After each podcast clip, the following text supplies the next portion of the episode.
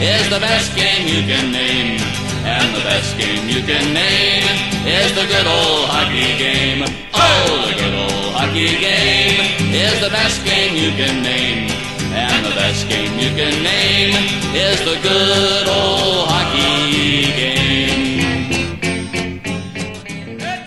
Hey Nailers fans, it's DJ Abisalih welcoming you into season number three of the Toolbox, your home for the Wheeling Nailers podcast. It's the beginning of the 2020 off season, and it's definitely been a very strange beginning to the off season, as all of you know, as I'm working here from home in Martins Ferry, Ohio. I'm sure that some of you are working from home as well, but with that being said, I also want to take the opportunity to extend a very special thank you to all of the essential workers out there, whether you're in the healthcare business or the food business or any other business that's deemed essential. I know that it can't be easy to go out there day in and day out, and you're doing some incredible work out there. We really appreciate what you're doing. At the end of the toolbox today, I'm going to highlight one of the programs that the Nailers have started in a way to support some of our partners who are essential workers and are doing some tremendous work day in and day out.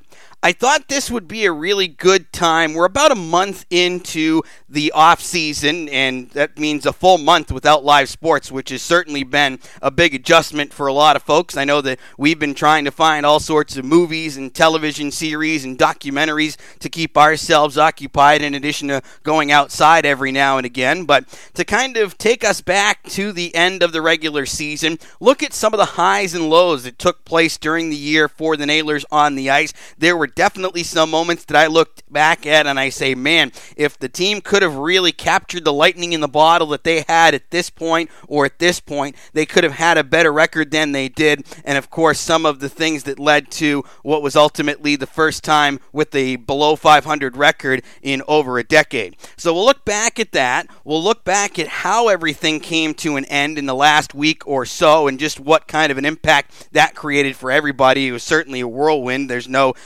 rewording that one in any way.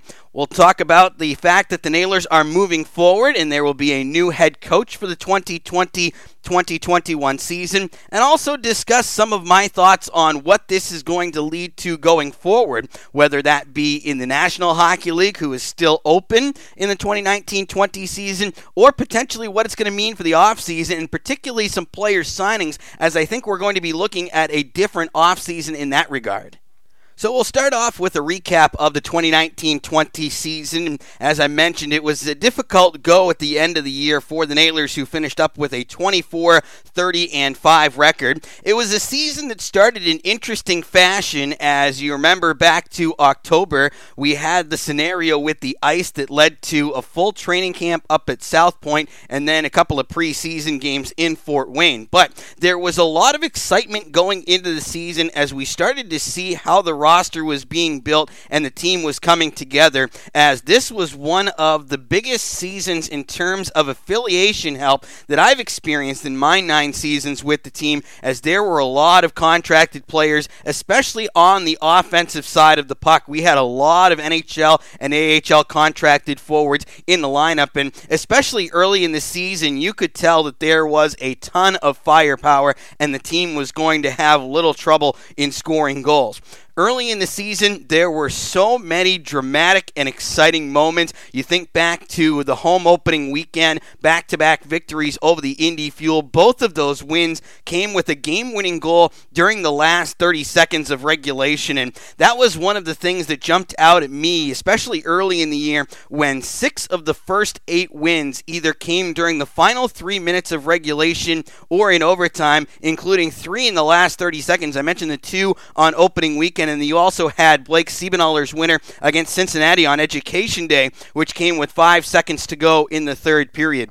When you look at the makeup of a team and how they are able to approach games, their play in third periods is something that really jumps out at me. Whether it's a team that's able to have a one goal lead down the stretch and be able to have that confidence to close out games. You definitely sense a confidence there and an ability. The 13 14 team did that well. You also had teams who maybe they were down by a goal in the late stages and they had that confidence that, yeah, you know what, you may have a lead on us, but you're going to have to really survive it to get out of here because we're going to put the pressure on on. And then there's teams like this year's beginning of the year Nailers team who is able to not just say, okay, we're tied, we'll just work it to overtime to get a point, but to still have that aggressive mentality to try and get the win in regulation. And particularly those three games with 30 seconds left, all division games where you don't let the divisional opponent get out of town with any points in their bag whatsoever. So I thought that was a really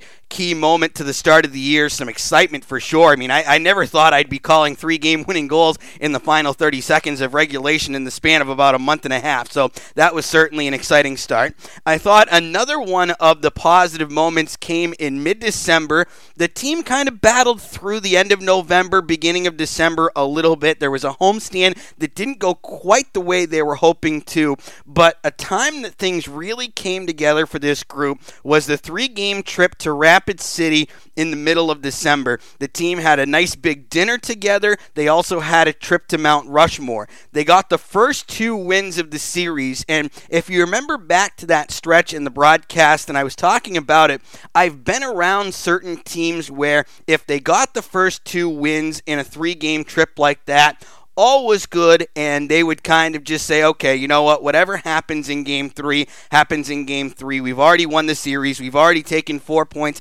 back home from a difficult road city. But there was just a moment, and I talked to a couple of the players on that Saturday morning in Rapid City before the third game, and you could just sense there was a different mentality with the group, and it really encouraged me because they were motivated. I don't know if they felt a lack of respect from Rapid City, if they had had such a great trip that they really wanted to make sure that they ended it on a positive note. And I just went back to the hotel that day and I looked across the room at assistant coach Dean Riley and I said, we're winning this game tonight. There's not a doubt in my mind that we are winning this game. And sure enough, they did. And I thought that was a real big lift in the first part of the season.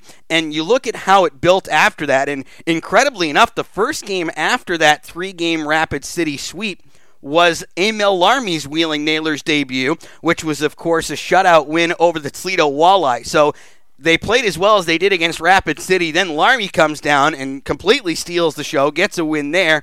Ultimately, the team goes on from the start of the Rapid City trip to the first game of January. They win seven out of nine games, some of them in exciting fashion. They got their first win in Cincinnati, Brandon Hawkins, overtime winner on January 3rd. Their first win in that building since St. Patrick's Day of the finals year 2016.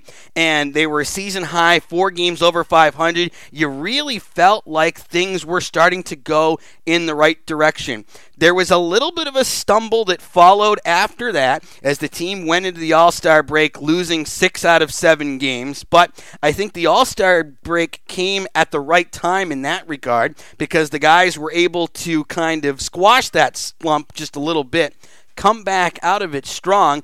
And they had a six game homestand, which I thought at the time was going to be a very vital homestand to try and keep things moving in a positive direction, which it did, as the team earned 9 out of 12 possible points, went 4 1 and 1 couple games after that, couple big wins over Cincinnati and Fort Wayne, a 6-2 and 1 run and things were going really well. Unfortunately, the busy schedule ended up really hurting the Nailers in a big way as they began what would have been a stretch of seven straight weeks of three and three and ended up losing 10 of 11 games and really falling hard. Some key losses in there, losing all four games on a Central Division road trip to Toledo, Fort Wayne, Indian, Kalamazoo, and it left it what would have been a very tough run to try and get back into playoff contention as they were 11 points back with 13 games remaining. So it was definitely going to be an uphill, if not up mountain climb, and it was definitely tough to see the end of it go that way. And there were some games where it was definitely hard to watch for me, and I know it was probably hard to watch for you, as there were games with 11 and 12 and 18 shots on goal, and there just wasn't as much jump as there was. There wasn't that emotion that there was in the Rapid City trip in December, and it was tough to see it end that way. And that's one of the reasons why it would have been nice to be able to get those final 13 games in, just to kind of see, even if playoffs, let's say they didn't happen, to be able to try and build some positive things. Uh, one of the aspects that I look forward to towards the end of the second half of the season is you start to get your first look at the college players, the university players, the major junior players, some of them who may impact your team right then and there. I mean, look at the players that we've seen over the years who have had immediate impacts right away. Cody Wydo scored in his professional debut. Derek Army had three goals in his first pro games coming out of Providence College. Chris Kushneriuk, the year that he came out of Robert Morris University, he scored the game winning goal in Game 7 overtime of the second round of the playoffs against the Greenville Road Warriors in 2011. So there's players who can make that impact now, and there's also players that you're getting a look at who can really have a big impact on your team the following year. Take example, a Riley Bourbonnais, who came out of school and then had a big first year in 2017 18. You look at a guy like Jarrett Burton, didn't make a whole lot of noise when he first came to Wheeling as a rookie out of Clarkson, but in his true rookie season, that first full year, he really slotted himself into the lineup well and started to build himself so that he was able to ultimately land in the American Hockey League with Wilkes-Barre Scranton and then Rochester. So that was one of the things that was definitely a bummer to see towards the end of the season. And that's going to be an interesting aspect to watch as I kind of shift my gears a little bit here to the off season where it's a level playing field. It's always a unique situation when you're going down the stretch and you're going after those college guys and those junior guys because what are they looking for? Are they looking to join a contending team? And maybe they wouldn't necessarily get top line minutes because they're having to battle some of the established guys who are going to be leading those teams into deep playoff runs. Or do they maybe want to go towards a team who's starting to build young because they're going to have a chance to make an impact right away? And if they do, that might even help them get a couple of looks from the American Hockey League as to getting a contract for the following year. So we're all on level playing fields as far as that goes. And really, with the exception of a few from the teams that struggled in NCAA and in CIS, who were the first ones to finish their seasons, pretty much everybody's in a free agent world right now. Nobody can protect any players in terms of those first year guys that are coming fresh out of school. Of course, there will still be the normal process, which should happen in the beginning of June, where you have the protected lists and the qualifying offers and all of that that leads to free agency in the start of July. But pretty much it's going to be a race to see who can try and get the best amateur players to be able to start to build some really strong rookie cores going into next season. Another really unique aspect that this creates, too, and I've seen a few people talk about this as well in the Twitter sphere, is what it's going to do for some of maybe the older players or middle aged players who typically feel like they've hit their ceiling here in North America, whether it be in the American Hockey League or in the ECHL, and they typically shuffle their way over to Europe. Depending on how long this all goes, you may not see as many players go over to Europe. And, that could lead to some interesting scenarios whether players decide, all right, well, I've kind of reached the end of my line, I'm going to hang it up now. Or perhaps we see some players that we haven't seen in, say, two, three, four, five years returning to the ECHL, it could become a bit of an older league than it traditionally has been in recent years. You may see some familiar names with different teams cycle their way back into the league. So that's certainly one of the things that I'm going to be fascinated to see in these next few weeks to months to see how that's going to get handled. As far as the future of the different leagues and what it means, the ECHL, as we know, has already canceled the remainder of the 2019 20 season. The NHL is still open. I'm not sure where that's going to go my personal opinion, I know a lot of people are saying, oh, they can play in empty buildings, they can do this. But if you really look at this scenario and you look at how protective the NHL is, particularly when it comes to concussions and how they don't want to rush players back, they want to make sure that they're 100% healthy. I think the NHL is really going to work hard to make sure that they have an absolutely seamless and perfect situation if they are indeed going to try and finish the 2019 20 season and hand out a Stanley Cup to the top team. So I don't know how much of that's a guarantee.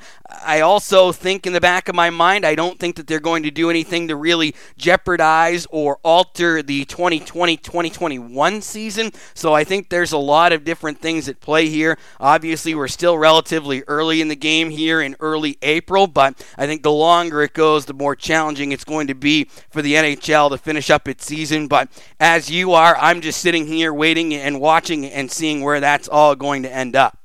How we got to this point is very interesting to talk about as well, and that doesn't really get highlighted a whole lot for obvious reasons, but I thought it would be interesting to take you behind the scenes and just talk about what that week was like for me and definitely one of the more unique experiences that I've been through in my time here in Wheeling. And it's something where I told people as it was all taking place, like, there's no manual on any of this, there's no instruction of when there's a world health crisis, this is what you're supposed to do. So, for me, the week started. We had played the four game road trip that took us through Kalamazoo, got home, everything was still normal. I started to get a hint that things would start to maybe turn away from normal on that Monday, March 9th. I went into the hockey rink and I sat down with Nailers' athletic trainer Daniel Barker. And I give Dan all the credit in the world. He had his eyes on this from the start. And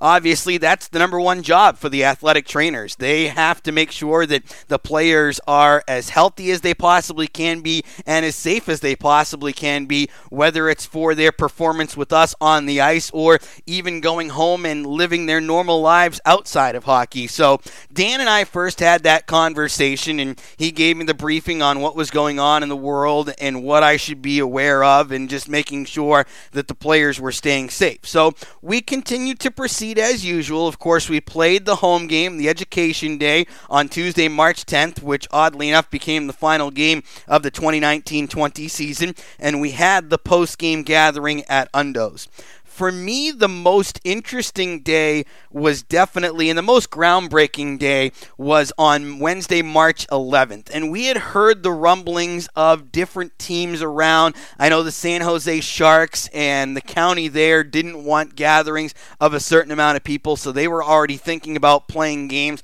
with nobody in the building. And then it really started to hit home in the ECHL. The Cincinnati Cyclones and the Toledo Walleye played a game on that Wednesday night at the Huntington Center in Toledo, and they had no fans in it. So I was starting to get curious at that point because we had three games left in Toledo to finish the year. So I was wondering, all right, are we going to be going there with no fans in that building? Are there going to be other buildings? Is our building going to be like that too? So that those were all sort of the ideas going through my head. And then the sports world really got hit on that Wednesday night when the Utah Jazz player was the first one who was diagnosed with the COVID 19 virus and immediately prompted the NBA to, at that point, suspend its season. And as soon as that happened, I knew immediately. I said, you know what? If the NBA is suspending this season, then there's no way that the NHL is going to do any different. They're absolutely going to follow suit. And I figured that as the day went along, too, that the AHL and the ECHL would all follow in that same path because even though we're all in our own individual leagues, we're all connected. We have NHL NHL and AHL contracted players here in Wheeling. So I figured that everybody would come together, and sure enough, they did. That was the process on Thursday. I remember I was watching the NHL Network during lunch, and that was when they officially announced their suspension. And then our meeting started to happen as the day went along, and then we announced right around 5 o'clock that the ECHL was suspending its season, which obviously was the right decision at the right time. And then as the days continued to progress, the ECHL continued continued to have their conversations. And then on Saturday night, that was when it became announced that the ECHL was officially canceling the remainder of the 2019 20 season. And as you can see now, you know, regardless of who was where and what playoff runs could have been made, we're now at the point where the regular season would have been over. So that was absolutely the right thing to do at that given time. And we still don't know what the future holds in sight. So that's how we found out that the season would come to an end on that Saturday. The players came in and did their exit physicals on Monday and then picked up their stuff and individually, one by one, started to make their travel plans and return to their home cities, states, provinces, and countries as well. And, and that was definitely weird. And like I keep saying in this, everything has its purpose, has its reason, and I completely understand the thought process behind it because health is your number one priority. But there was definitely a lack of closure at the end of the year where pretty well it was just the trainer and the doctor who were dealing with each individual player. There was no media scrums, there were no exit sort of scenarios with that where we could do features because you wanted to get the physicals done as quickly as possible and keep the players as healthy as they possibly could be to get them out of town. So I thought that was done extremely well by the staff, and the league did the best that it could. And now, in the past few weeks, a great initiative started by former Nailer Paul Bissonnette as well, and the ECHL and the PHPA have established the COVID 19 Relief Fund. You can check that out on the ECHL website or our website, wheelingnailers.com, if you'd like to contribute. I know the players would greatly appreciate it. As we continue to move forward here in the summer months, one of the big highlights in the next few weeks and months will be the search for the 19th head coach in team history. As last week, the Nailers opted not to renew the contract of head coach Mike Bavis, who was here for two seasons. And this is going to be a fascinating process to watch. I can tell you for sure that the applications have already started to roll in at a fantastic rate. This is a very sought after job. This is a position where you are working with very strong talent here in the ECHL. You're two steps away from the National Hockey League. You have a chance to have a hand in building your team, so recruiting is definitely a big part that goes with it. And the relationship that the Nailers have over two decades working alongside of the Pittsburgh Penguins, that's something that really attracts folks. And you look at the track record of this position as well, the success that people have had with it, whether it be back in the very beginning with Doug Sauter, who brought the Wheeling Thunderbirds to town with authority and took them all the way to the finals in year number one, whether it be Peter Laviolette, who had one season of tremendous success here, jumped right on up to Providence in the AHL, and then on to a tremendous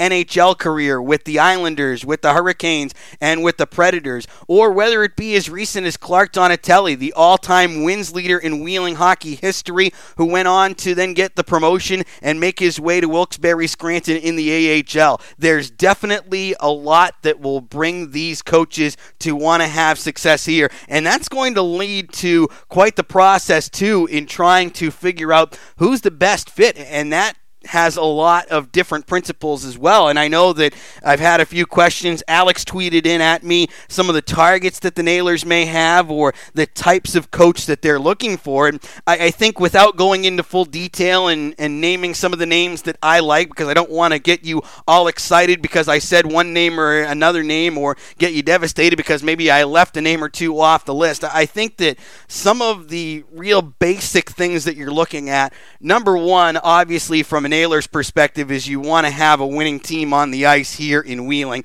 This is a team that hasn't made the playoffs since the finals run of 2016, and I know that our ownership is very hungry to get back to the postseason and be able to deliver you a winning team. So there's that aspect of it first and foremost, obviously also here at the ECHL level, which is a lot different than, say, the American Hockey League, is there's a big recruiting aspect of it that's involved because of the ECHL contracted players that get signed here. So you want someone who has some good relationships with some of the college teams, with some of the major junior teams, with some of the university teams up in Canada. So recruiting is definitely a big aspect of this job here with the Nailers. And then there's that development aspect that we always talk about. As the Pittsburgh Penguins, it's going to be a dual effort here. And that's one of the great things about the relationship that Wheeling and Pittsburgh have is they will work together to try and put the best situation possible here in Wheeling. But you want someone who's going to be able to take some good NHL, AHL contracted players from the organization, develop them here to be able to have that success at this level so that they can have that instant impact in the American Hockey League. And we always look back, I mentioned him earlier in this very segment is Clark Donatelli. He found that great balance where he was tremendous at developing guys. Look at the track record. Guys like Kühnhackl, guys like Rowney, who made it all the way to the National Hockey League. He had that recruiting aspect to him as well. Guys like Bobby Farnham that he found out of Brown, Derek Army that he found out of Providence, and he was able to have them both have success here and both play in a lot of games at the higher level. So I think those would be kind of your main bullet points that the Nailers and the Penguins are both looking at as they start to try to narrow down what at this point is going to be a big list and get some interview candidates. And that's obviously going to be a process as well. Typically, as you get down to the finalists, the interviews start to take place in person and you get that one on one feel for them. But sometimes now that may have to happen over it be a phone interview or a stream like a Zoom or something like that. So it'll be very fascinating to see. I'm not sure what the timetable is going to look like yet, but I know that Wheeling and Pittsburgh are both fully committed to having this be a very successful venture and having someone take the reins in 2020, 2021 that's going to do a fantastic job for us. I got another excellent question in my Twitter mailbag, and that one came from Carrie. And it goes back to one of the topics that I was discussing earlier how there could be the potential for a larger free agent pool coming up this summer if players decide that they don't want to return to go play in Europe again this season. And that could ultimately lead to more veterans in the pool as well. So Carrie asked, What is the best selling point for veterans to want to come to the smallest market in the ECHL and have them stay there for multiple years? And that's an excellent question, especially in this league because every team has a different approach when it comes to recruiting. You have some of the warmer weather markets down in the south, like Florida, in Orlando, and Allen in South Carolina, who have great weather. Some of those cities have beaches that are very close by. So there's that aspect to it. You have some of the bigger cities in the league, like Cincinnati and Indianapolis, and that can be a draw for some. Traditionally, traditionally, Wheeling's approach has been one that the Pittsburgh Penguins relationship kind of drives the ship a little bit, where you're going to get that attention that you might not necessarily get if you were with another team. You're going to be one of the first players potentially called on for a chance to move up to the American Hockey League. So that's always been Wheeling's approach, but like Carey highlights, that that can tend to lean more to the younger guys, and we're looking more towards the veterans. And really, one of the biggest aspects that can help Wheeling out. First of all, is word of mouth from players who have been here in the past, who have experienced great things here, and can pass that word along to other players who may have Wheeling on the radar. But really, to me, it just kind of comes down to the basics. And if you can execute those well, then you can compete with just about anybody out there. Are the players comfortable in their living arrangements? And for here in Wheeling, I don't think it gets much better in the ECHL. You've got the brand new apartments. They're right across the street from the arena. If you have a family, the Nailers are able to accommodate that as well. So that's certainly a selling point. Then the way that the team travels as well. They're not just taking a coach bus the day of the game, five, five and a half hours there. They're getting sleeper buses. They're going a night before. They're willing to take the extra step to try and assure that the players are in good situations they can get good sleep, and they are as strong as they possibly can to be able to put a good product out on the ice and have chance to both succeed as individuals and succeed as a team. So really, it kind of sounds basic. I know you're probably looking for a little bit more, but really it comes down to just executing some of the basic things to make players feel comfortable and feel like you're going that extra mile to help them have success and to help them grow individually whether they still have chances to move up in the American Hockey League or if they're looking for a place to settle down where they and their their family can have a nice place to live, a good place to go to school, and, and I think the Nailers do a really fantastic job with that. As I wrap up this episode of the Toolbox, I want to highlight one of the projects that the Nailers have been working on for the community in the last couple of weeks, and we just announced it earlier this week. It's called Ohio Valley Strong.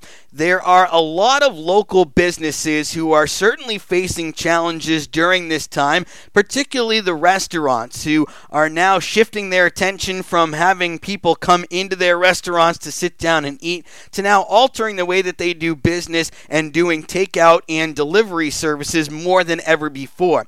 We have some amazing local partners who we are extremely grateful for everything that they do for us in supporting us so that we can put Wheeling Nailers hockey on the ice and give you a product that you're very proud of. Well, now it's our chance to give back to these folks and support the hard work that they're doing right now. So every day over the next few weeks, we are going to be highlighting one of our local partners in the food business. Tell you the specials that they're doing, tell you how to get in contact with them, and how you can support them on a daily basis. So make sure you check that out. We're going to be sending that out via our email once a day, and we're going to be sending that out via our social media as well. There is a page on our website that has all of our participating partners listed on it, so make sure you check that out as we are all Ohio Valley Strong.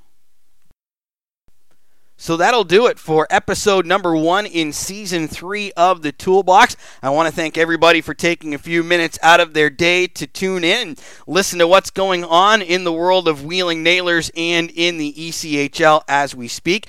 As we continue to move forward, of course, there will be plenty of exciting news. I'll be introducing you to the new head coach once that gets decided. We'll have some other great interviews. If you have any players or coaches or anyone in the hockey family that you would like to hear from, feel free to send me a tweet. If you have any more questions that you'd like me to address from the mailbag, I'll be happy to answer those as well. You know my Twitter. It's at Deej, D-E-E-J underscore hockey PX. XP. Be sure to stay tuned to our social media networks Facebook, Twitter, Instagram, and YouTube. Our staff has done a fantastic job of creating some interactive activities to keep you going as we wait for everything to get back to normal and we can start really hitting home as we plan for an exciting 2021 season of Wheeling Nailers hockey. I'm DJ Abisalih, and we'll talk to you next time on the Toolbox.